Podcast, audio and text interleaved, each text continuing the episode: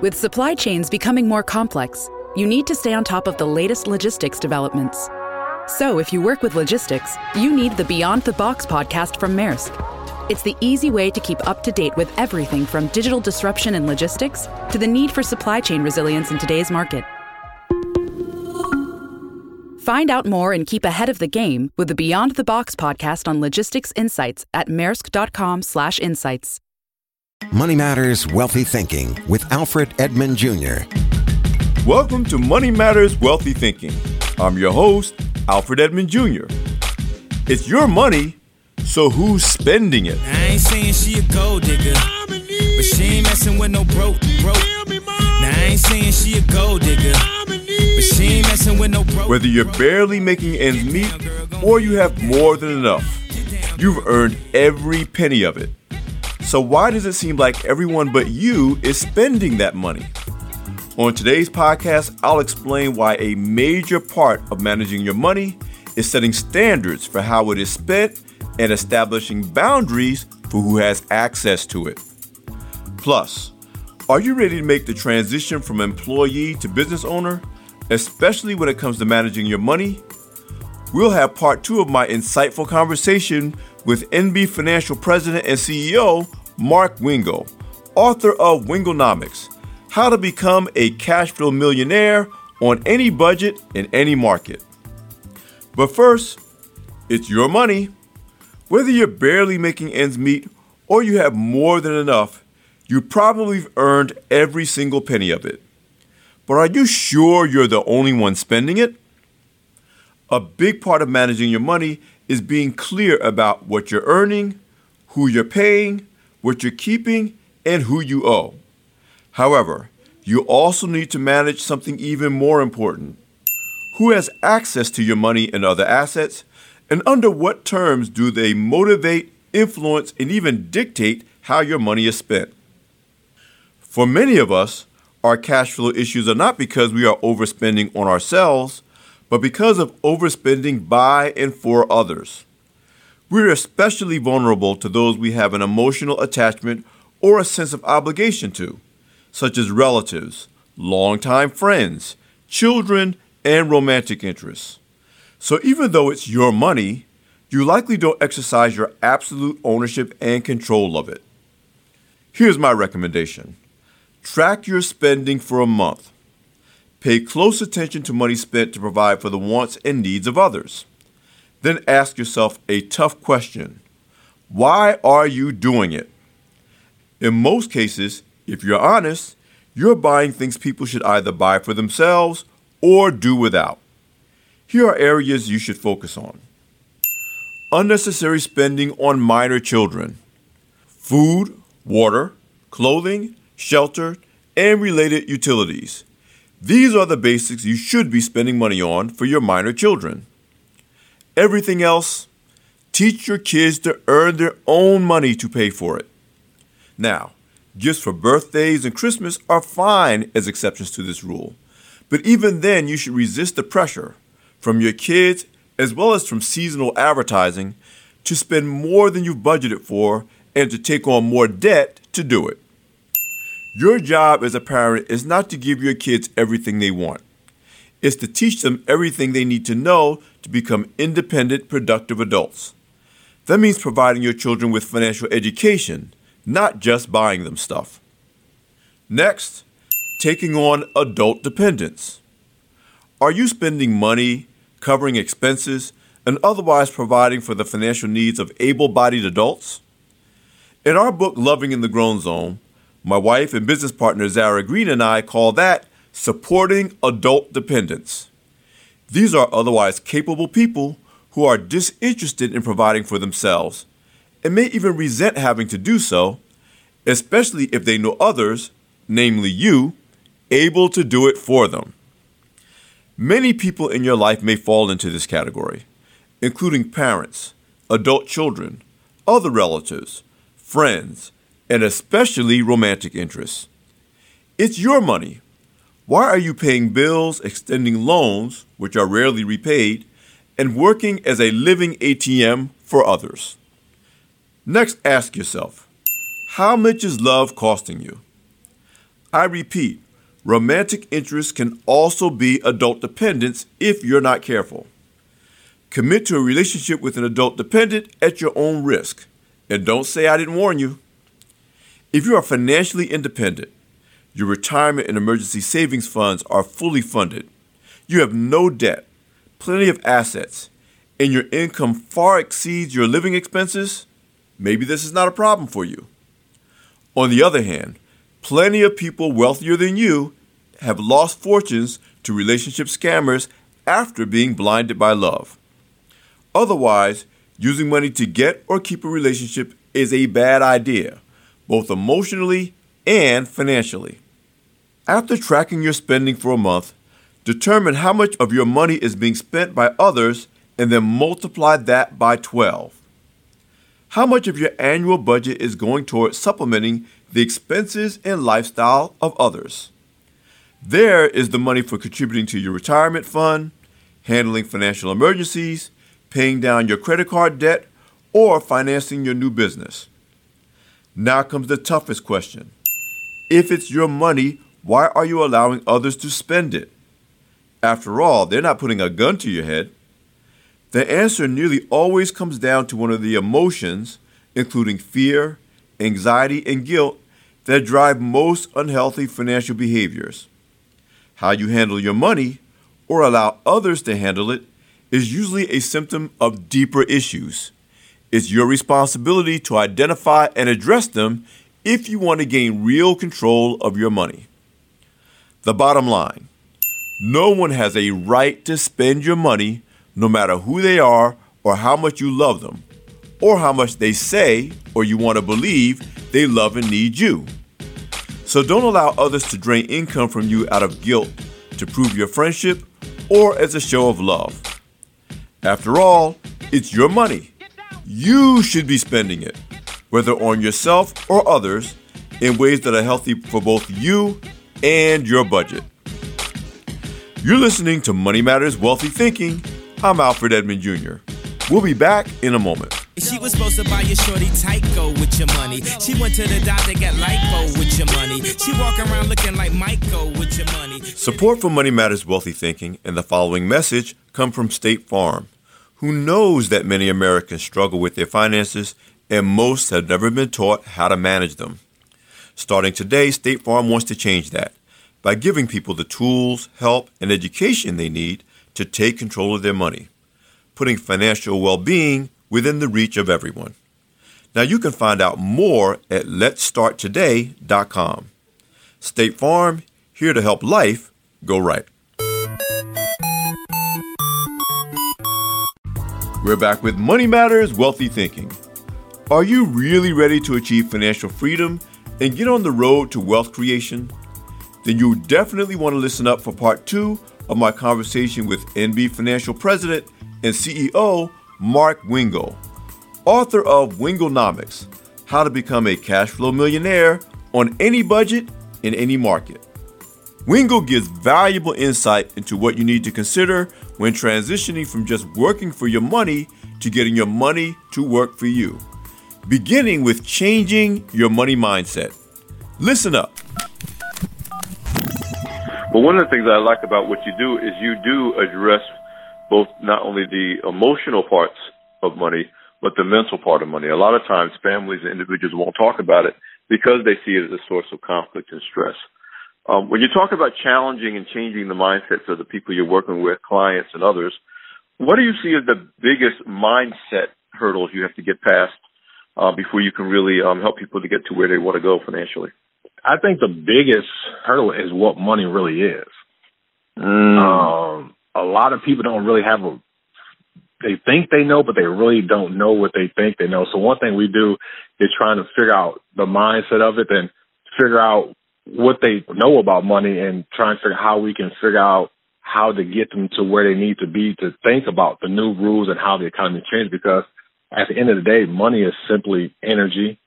Money is an yes. idea. Um, I mean, it's, it's all those things. It's really not about the money in the bank account the way money is made nowadays, it's not made how it was made 10, 20 years ago. There's people online writing blogs and ebooks and creating coaching platforms online that are doing pretty well financially. So if you go out there and just put that idea to use and put that energy out there in the right area, the money will find you. So, you know, I hate to say this because it's, it's, you know, I think education is important, but nowadays you don't have to go to school and spend four years, you know, at a college to, to go and get a good job. Now you can create a job. I think you're absolutely right. I mean, I think one of the things that um, I emphasize with people is to look at education in a different way if you can, you know, bring value to a degree that you're earning, then fine, that's great. But don't look at a degree as the only way that you can bring value to the world and, and be compensated for it. You know, uh, especially since you got to look at the cost benefit analysis. And, you know, um, I was having a conversation with one of my colleagues earlier today about this idea of a double PhD and what you get out of getting two PhDs that you wouldn't get out of one PhD. Um, exactly. So there definitely has to be an analysis and understanding of how money works in relationship to education and, and the value that you bring to a given marketplace or a given individual and what they're willing to compensate you for. One of the things that brings you a great credibility is that you lived it before you started teaching it. This is something that you and your wife have navigated personally. So I imagine that gives you a certain amount of credibility when you're dealing with other people and you can say, listen, I've been there. I know what you're dealing with. Absolutely. You know, teaching from a place called experience is, key. This is stuff I did not learn in a book. I'm really telling my own story, my own struggles and how I created the strategies that help me to help you. And our company is not a one size fits all. We're literally taking the time to figure out what, you know, what size shoe you wear, you know, do you like high top, low top, et cetera, et cetera. So we definitely sit down and take time with each one of our clients before we get into any recommendation mode. Even though we're in the sales business, we kind of like to to build that rapport because uh me personally, by being in the industry for 15 years, I think there's a lot of uh, a lot of flaws in the financial industry. A lot of people out there just to make a lot of money instead of really helping people. And I experienced that when I worked at a bank. It was like I was given some advice that I I barely can sleep well at night because of the advice that I was given, and I had to give in order to to keep a job. But there's a lot of bad advice that's been given out there. So I want to teach people real practical ways that they can, you know, better manage their money, help them understand money, and prepare for the future because we're we're living in a, in a totally different economy than what the advice that we're we're given today. Yes. So. Well, you make you make a great point, which is one of the reasons I wanted to have you on the show. I am a big supporter and a big promoter of getting financial professionals to help you achieve your goals, just the way you go to a doctor or you go to a personal trainer or whatever it is you're trying to do. But I always tell people you want someone that focuses on diagnosis first, yeah. plan second, then here's the solution I want to sell you. And you're right, in the financial services industry, so much of it is driven by the sell the solution first because that's where we're going to make the money, you know, and the diagnosis and the planning kind of takes a back seat. But if that comes second or doesn't come at all, then usually the solution is not really effective. Exactly. And, and, you know, one thing that we do a lot of our clients first that, that are kind of, you know, um, they want to come and they want to, what can I invest in? You know, what can I, you know, I want to make a lot of money, you know, those type of things. And so, well, we need to figure out exactly what's going on. So we do a debt analysis for every one of our clients. I say, you know, a lot of your wealth potential is locked inside of the debt that you have. Your creditors are make, are getting rich off of you, and you're worrying about a rate of return in the back end. I call it the back door. You're earning on, say, on average on a good year, 10% rate of return, but you're paying 20, 30, 40% in the front, you know, of your money coming in to creditors, debt, and taxes. So if we focus on eliminating debt and trying to reduce your taxes as much as possible, automatically that gives you more cash flow.